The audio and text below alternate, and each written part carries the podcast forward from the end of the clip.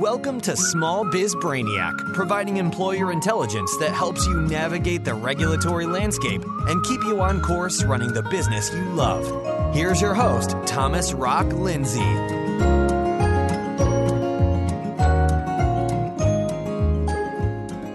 Hey, everybody, welcome to episode 42 Workplace Health and Safety, TQM, and Six Sigma. My name is Thomas Rock Lindsay. I'm your small business buddy, instructor, and servant, and I'm here to help you thrive in your role as an employer. This is where small business owners gain employer intelligence in around seven minutes every Tuesday and Thursday. In a recent survey by the National Safety Council, one third of employees say that their employers value productivity over safety. Do you have to choose between productivity and safety? I mean, are they mutually exclusive? I would argue they go hand in hand. And we'll talk more about this on today's episode of Small Biz Brainiac. Let's rock this. An unsafe working environment isn't productive in the long run, but there is a balance. You know, that happy ground between safe and sorry.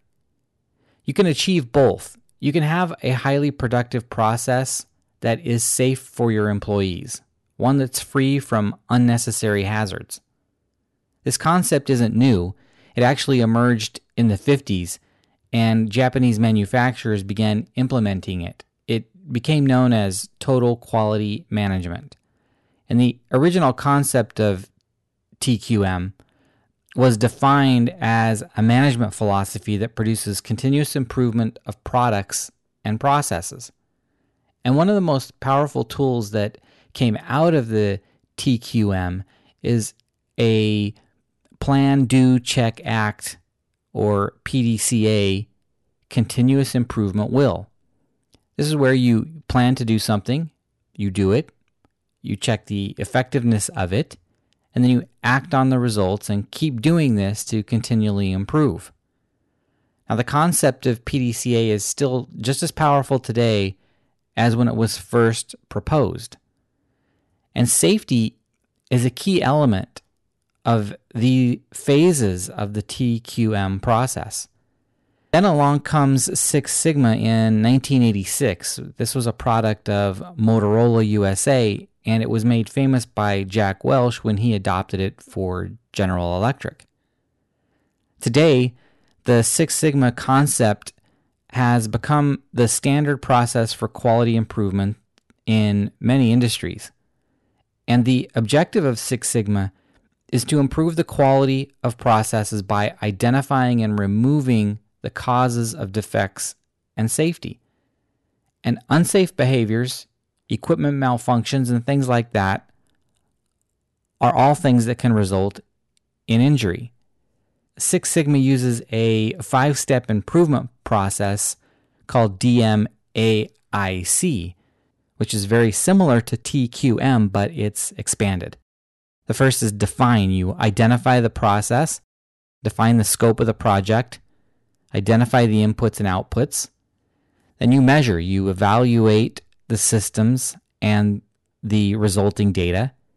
And then you analyze, you, de- you determine any cause and effect relationships and you identify root causes of defects. And then you improve, you develop and implement improvements, you test the effectiveness of the improvements. And finally, you control, you implement a system to sustain the improvements.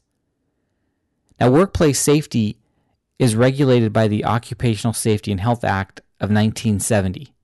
The Act says to assure safe and healthful working conditions for working men and women by authorizing enforcement of the standards developed under the Act, by assisting and encouraging the states in their efforts to assure safe and healthful working conditions, by providing for research, information, education, and training in the field of occupational safety and health, and for other purposes.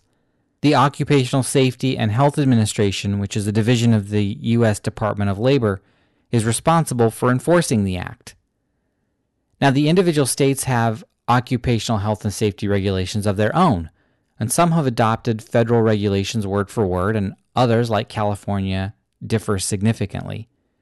OSHA guidelines are mostly common sense practical rules, and you might find a few that go overboard, but for the most part, they're rational and any intelligent business owner would adhere to these regulations absent the act. Whenever I'm out and about, I like to look for unsafe working conditions and take pictures uh, of it and send it to my brother and my brother in law, both of whom are highly trained and skilled occupational safety specialists. They both run around the country inspecting, educating, training, developing, and implementing safety programs for a variety of companies. I love hearing their reactions to these situations, to these photos, and listening to stories of their own. And over the years, I've seen some pretty crazy conditions, ones that leave you scratching your head asking, what were they thinking?